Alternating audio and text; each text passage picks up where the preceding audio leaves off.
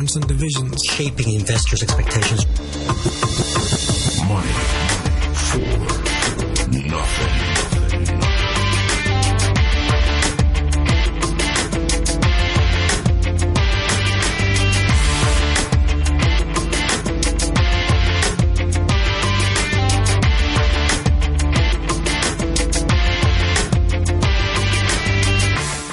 Morning and welcome back to Money for Nothing with me, Renita Malhotra Hora. U.S. stocks rise to fresh highs with the Nasdaq crossing 5,000 for the first time in 15 years. Asian stock futures rise amid U.S. market records, and Bill Gates gets uh, Forbes' top spot as richest man in the world. So, how will the Nasdaq's big jump impact tech stocks here in Asia? We'll ask our markets, markets guests uh, this morning. We have uh, with us Donald Amstad from Aberdeen Asset Management and also Francis Lun of GEO Securities. And if you're thinking of buying property in Australia, then our last segment might be right up your alley. IP Global's Executive Director Amos Lee tells us how the latest policy could affect you. Connie Bolland from Economic Research Analysis is our guest host this morning. Good morning, Connie. Good morning, Renita. So the Nasdaq finished above 5,000 for the first time in 15 years. This caps a long-running recovery in the exchange after the dot-com bubble burst uh, spectacularly, I should say, in 2000. Is this exciting or what? Well, it is exciting, but we have also got to be quite careful now because um, all this liquidity being injected in the system by the fast QE and the uh, and the monetary easing um, is now flooding into the stock market, including Nasdaq, uh, not just in the U.S. but worldwide. So when will this stop? Nobody knows, but when it comes, we better be prepared. So you don't think that this is necessarily uh, reflective of the health of the tech companies, but more as an effect of QE? I think it's a combination of the two. Um, I guess the, uh, the, dot com bubble uh, in the early part of uh, the century is, uh, is basically a premature uh, happening. But now, um, I guess some of the tech companies are more um, sophisticated and they cater more to the consumer's needs. But we do believe that I do believe that um, the QE has a lot to do with this. Mm. Well, sophisticated is definitely the word. Uh, the index jumped uh, just under one percent to five thousand and eight. CNBC's Bertha Coombs was at, at was at Nasdaq, and she says that not only have the companies grown and have become sophisticated, but they also now pay dividends. It's really about the fact that you're seeing these companies that are much more sophisticated. Their valuations are much bigger. They pay dividends, which is something that a lot of these companies didn't used to do. Former Sun uh, co-founder Scott McNealy, I spoke with him on Friday, and he was saying, you know, we didn't pay dividends because we were a hardware company. We were building our companies back then. We didn't believe in paying dividends. We wanted to plow all that cash back into the company. But these days, you get a hardware maker like Apple that is in so many businesses, it just mints cash. Even as it plows it back into the company, that cash hoard continues to grow. It's only the third time in history that it has actually crossed the 5,000 mark. But the venture capital firm Andreessen Horowitz's Scott Kupor says that it's no big deal. We're talking about a NASDAQ that trades at something like 15 times earnings, uh, which, as you know, obviously is well below where it was back in the 99 2000 timeframe. So this feels like just kind of part of normal course of what we're seeing in terms of technology these days. If you look at the very late stage, so kind of the pre-IPO market right now, you've got a lot of new players coming into that market. So we've seen the hedge funds, the mutual funds, even some of the large kind of you know tech buyout uh, firms have kind of come into that market. And I think that's what's that's what's fueling a lot of the price increases in that market. And you got to remember, you know, a lot of those guys, particularly the mutual fund folks, are looking at a, a market that doesn't have a whole lot of growth on the public side for them to buy. And so I think it's a fairly natural thing that we're seeing, which is in order for them to buy growth, they've got to come down farther in the private market. And I think that's what's moving the prices up in that range. So could there be a bubble brewing because people can't find returns in public equity markets? Kupor thinks maybe not. I think what they're doing is they're saying, look, you know, a lot of the names you guys talked about, you know, Intel, Microsoft, these incumbent tech names, you've got something like two and a half trillion dollars of market cap sitting in those names that are basically not growing much, you know, and certainly if they are, they're growing low single digits. And so for these guys who have to beat their targets, they've got to beat their S&P 500 targets. The only way I think they can do that is to come in and look for stuff that's in the private market. And we know that when you look at what's happening is companies are staying private a lot longer. So 11 years to IPO in 2014, which is you know more than double what it was certainly in the 99-2000 bubble. And so all of that growth has really shifted from the public markets into the private markets, and I think that's what's obviously driving the interest, uh, you know, in a lot of those players. Both the Dow Jones Industrial Average and the S&P 500 struck new records as well as US markets marched ahead in a 6-year bull run. The Dow rose 155 points or 0.86% uh, to 18,288 while the S&P advanced 12 points or 60%, uh, excuse me, 0.6% to 2,117. The dollar advanced and Brent crude oil slumped. The latest rich list from Forbes has the usual suspects on top. A fortune of 79.2 billion US dollars puts Microsoft co-founder Bill Gates in the top spot, just ahead of Mexican telecom tycoon Carlos Slim and Berkshire Hathaway's Warren Buffett. But the list also shows the impact of technology and of China, as Sean Kennedy reports. Facebook co founder Mark Zuckerberg has broken into the top 20 coming in at number 16. His 33.4 billion US dollar fortune puts him at one spot above Li Ka-shing, now estimated to be worth 33.3 billion. Google co-founders Larry Page and Sergey Brin rounded out the top 20. China's new wealth was also in evidence. Alibaba's Jack Ma was at number 33 with $22.7 billion. Mainland solar tycoon Lee He-jun is estimated to be worth 21.1 billion, which puts him in 38th place, while Baidu co-founder Robin Li is 62nd on Forbes' rich list with a fortune estimated at 15.3 billion dollars. All right, let's bring in our markets guests this morning. We have with us on the phone uh, Donald Amstad. He's the Director of Business Development at Aberdeen Asset Management. And we also have Francis Lun, the CEO of GEO Securities, also joining us on the phone this morning. Good morning, gentlemen. Hi, good morning. Good morning. Good, good morning. morning. Uh, Donald, if I could uh, start with you first, please. What do you make of Nasdaq's uh, rise to beyond the 5,000 mark? Difficult for me to comment on that. I'm not a, an equity expert, uh, but I guess the view from Aberdeen is is that stocks in the US uh, generally are uh, have had a, a, very strong run and uh, are probably trading a little bit on the expensive side uh, in terms of where do we see better value. It's probably closer to home here in Asia and uh, in some of the more beaten up markets in emerging markets uh, where we try and stick to quality. And if, if you want quality cash flow, then uh, there's, there's, plenty of that we think to be found in Asia. Okay, Francis, uh, do you do you see uh, you know this uh, enormous rise in the Nasdaq actually affecting Asian Asian tech stocks? Yes, I think so. Especially the strength of uh, uh, Apple actually is driving up the uh, uh Nasdaq. Uh, the, the the important point is the main driver of Nasdaq. Uh, Apple is really only trading at 15 times earning, so it's not stratospheric, unlike Facebook or, or, or, not even Facebook, like others that are trading at 200 times PE. Uh, uh, even though it's 5,000 now, but but the, the bubble is really much much less than the uh, 2000 dot com bubble. So I I, I don't think uh, uh, Nasdaq will crash like uh, what happened in 2000. Uh, but I think uh, it will have a positive effect on tech stocks like uh, like a 10 cent in Hong Kong. But you say bubble, so you do think that this is a bubble?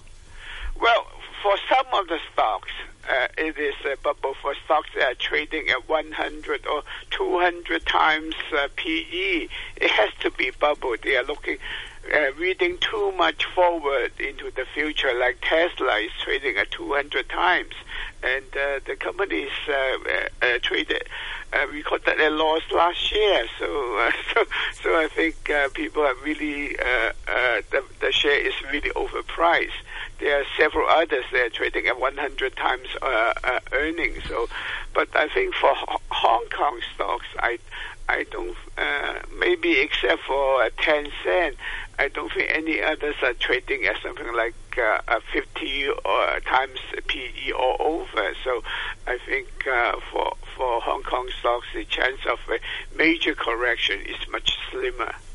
All right, uh, Donald, uh, you know, everybody has their eye on sort of uh, zero interest rates in the U.S. And I'd like to just quote uh, Bill Gross of Janus, who says that low interest rates globally destroy financial business models that are critical to the functioning of modern day economies.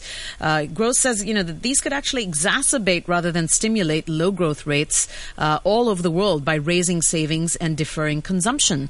What do you make of this? I think there's a lot to be said for that. Um, obviously, central banks around the world have been trying to do their bit since the global financial crisis in 2008 by not only cutting interest rates but by uh, embarking on this uh, extraordinary program of uh, quantitative easing, which is easy to do but very difficult to get out of. And the problem is is that low interest rates can send uh, a number of signals. I think the signal that the central banks hope that low interest rates uh, send is that it's okay for companies to go out and invest. But I think the problem is is that the signal that most people in the markets are picking up that uh, with interest rates being so low because of QE is that there's something wrong out there. There's mm. something that central banks know that we don't know. Uh, you've had what is it, 20 central banks at least cutting interest rates or easing monetary policy within the last couple of months. So, uh, in this environment where central banks around the world seem to be in a coordinated rate cut mode, actually, I think one message that it's sending out to people is, that, oh my goodness me, they know something we don't. There's some great disaster out there looming. Um, therefore, be cautious. Um, and this this is the flip side of QE. It's uh, it, it's probably sending the wrong signals rather than the right signals. Yeah, it's a good point that you uh, bring up. Uh, you know, Francis, the Chinese People's Political Consultative Conference, yes. um, which is the nation's top political advisory body. Now they open meetings today in Beijing, and yeah. that's a couple of di- a couple of days ahead of the uh, National yeah. People, People's Congress, which is the legislature. Right. Yeah, on Thursday. So, uh, what are you expecting from these meetings? I mean, what is it that, as Donald says, they know that we don't know? well, uh, for for the uh, consultative committees, really it showed that uh, it has no power and we won't it won't do anything. But uh, uh, uh, investors still play on some of the things that they believe will come out of the meeting, like environment, because of the a, documentary by former CCTV reporter Chai Jing under under the dome. Uh, it, uh, the report pointed out the dangers of uh, the cause of pollution and the dangers of pollution. So uh, uh, yesterday, the environmental related stocks rose, and also those uh, pipe gas stocks uh, rose because uh, uh, apparently they cause less pollution. So this is the way to play the market, uh, uh, uh, trying to guess what the, what will come out of the two meetings. So we should be buying environmental stocks in China right now, or in general? Yeah, yeah. Well, right now because uh, uh, uh, when when the meeting is on, the news is still hot, and you you play on those stocks. Otherwise, uh, the the train will, would have departed, and and you and then you have no train to get on. Donald, what do you think about uh, fixed income opportunities in in sort of these areas? Fixed income opportunities are uh, very sparse indeed at the moment. Uh, I think um, there's a report out recently saying that the JP Morgan World Government Bond Index, I think something like 16% of that index, the bonds are now trading at uh, yields to maturity of less than zero. So uh, there's not a lot of yield out there. Uh, the good news is that uh, in Asia, at least, um, most central banks have not uh, yet resorted to the types of uh, extraordinary measures we've seen from central banks in the West. So there's still a little bit of yield left in Asia, and if you uh, invest in a portfolio of Asian local currency government bonds, you can still probably get a yield of uh, above three and a half percent, which uh, I, I hesitate to say is a, is, is a high number. But uh, Mm. when you have ten-year treasuries at two and ten-year Swiss government bonds below zero, uh, that seems like an awful lot of yield. So, um, there's, you know, some opportunities still in, in Asia, and obviously quality in Asia is uh, is quite high. And uh, the good news is that Asian policymakers have plenty of policy options um, at their disposal. And obviously, we saw the Chinese central bank uh, cutting interest rates over the weekend, and maybe there'll be a little bit more of that. I guess the one opportunity that we still like a lot is, is India. Uh, I mentioned that last time I was on. Uh, we've just had the budget there. Um, and for those people who are worried about what's going on in China, the good news is is that China is not the only story in Asia. There is the Indian story, and uh, Indian bonds we think look pretty attractive at the moment. Connie, you yes, thought? yeah. Um, it's good that you mentioned about India because that's what uh, what I was about to ask you. Um, you know, apart from India, what uh, other countries are you uh, comfortable with in terms of Asian fixed income portfolio? And the other thing is, um, maybe you know, since you mentioned India, perhaps you can comment a little bit about the budget that uh, was released last weekend. Yes, I think, I think on the, the, the budget in India, um, I think maybe some people were, were expecting uh, fireworks or a, or a shock and awe type budget. We didn't uh, we didn't get that, but it's uh, uh, another very sensible uh, budget, um, and uh, the government seemed to be uh, committed to developing the infrastructure that the country so sorely needs, um, and uh, in, in terms of the foundations for longer term uh, growth in India, it's it's another step in, in that direction. So very sensible, um, well taken by the markets, and uh, we think that the credibility of, uh, of, of policymakers in India, both in the government and of, and of course with Rajan at the central bank, is uh, is very high, um, and uh, probably some of the, uh, the, the the better policymakers that we've got in the uh, in the world at the moment. So um, yeah, well well done, um, and but still plenty of work to do. So, Donald, you know, this whopping 3.5% return on bonds, Asian bonds, is this across the board? Or, you know, surely in a place like India, we can hope for a little bit more than that? No? India, you can get a little bit more. Yes, you ten-year bond yields are uh, just just below eight percent at the moment. So uh, there's a lot more yield in India. But uh, obviously, we wouldn't put uh, or advise your listeners to put all, all their eggs in any one particular basket. Um, and obviously, interest rates in, in places like Hong Kong and Singapore are uh, are a lot lot lower. Okay. Francis, uh, in terms of company earnings, uh, what do we have today? We've got China Unicom, we've got, uh, we're expecting, I think, Glencore, Giordano, and later in the week, uh, Hong Kong X, you know, with uh, all of the news of Yeah. what's going on with the Shanghai uh, Stock Exchange, the Stock Connect. What are you expecting in terms of earnings? Well, uh, uh, Hong Kong X, I think uh, they will report slight growth in earnings, and, uh, and and I think the outlook for Hong Kong X is still uh, quite good because of the Shenzhen Connect uh, for the for for the second half of the year, and then they are going to launch the Asia LME, trying to capture the uh, uh, punters from China, especially in copper futures trading, because uh, China investors account for more than half of uh, copper futures trading uh, in the world. So if if there is a market uh, in Hong Kong uh, during Asian trading hours, uh, I think they will have they will have a strong demand here. So uh, as for as far as Glencore is concerned, I think I, I I think because the low metal prices, I think it will be disappointing. Okay, so in terms of where we should put our money for this week, if we haven't done so already, are you suggesting Hong Kong X? Uh, yes, but but but I think it's it's better to put put your stocks into environmental related stocks. Ah, Like- yes. I, I, I I think always go with government policy. Okay, do you have specific names for us? Well, I, uh, I think you should try the uh, Town Gas China 1083 because it just it, it touched bottom uh, uh, last month, and I think it's on the way to reba- recovery. All right, Town Gas China 1083. Anything else? Uh, or you can go you you you can go for the uh, uh, uh, solar energy stock, Xinyi Solar nine six eight. It just reported very good results. All right. Well, thank you so much to You're both of our markets guests this morning. That was Donald Amstad, Director of Business Development at Aberdeen Asset Management, and also Francis Lun, the CEO of GEO Securities. Let's take a quick look at the numbers now. The Nikkei is up 69 points to 18,896. Australia's ASX uh, 100 is uh, up 21 points to 5,947, and Seoul's Kospi up 4 points to 2001. In currencies, one euro is currently trading at 1.11 uh, US dollars. The US dollar is worth 120 yen, and one pound sterling will buy you 11 Hong Kong dollars and 90 cents.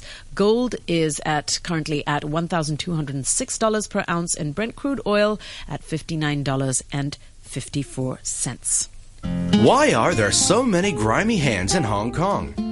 Many people just forget to wash their hands after pressing lift buttons, holding escalator rails, sneezing, using the toilet, touching door handles or any other public objects. Hands that look clean can still be dirty. Grimy hands may transmit infectious diseases. Always wash your hands with liquid soap or alcohol hand rub. To guard against diseases, always wash your hands.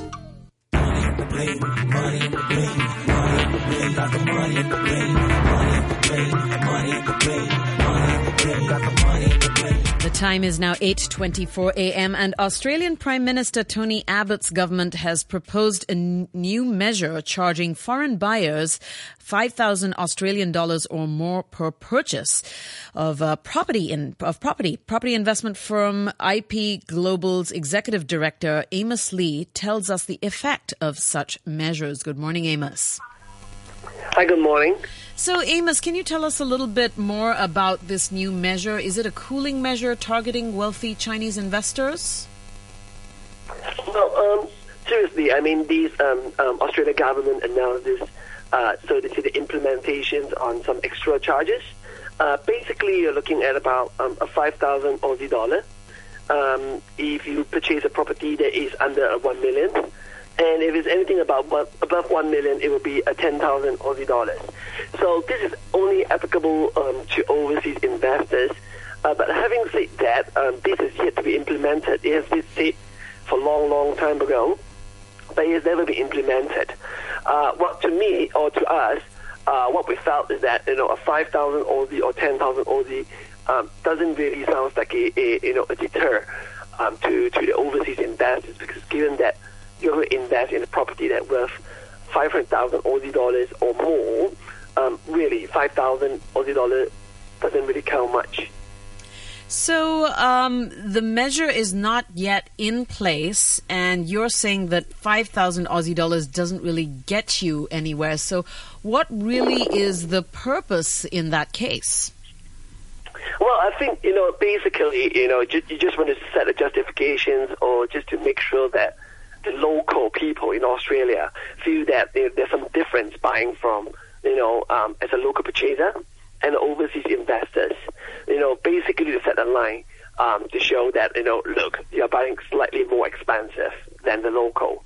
So, so I think that's number one. Um, and number two, um, it, it, it does show some kind of aspects that, you know, like uh, the Chinese, the mainland Chinese has rushed into Australia to buy in um, Australia properties over the last few years. You see a significant, you know, a 40% kind of increase um, from the from 2013.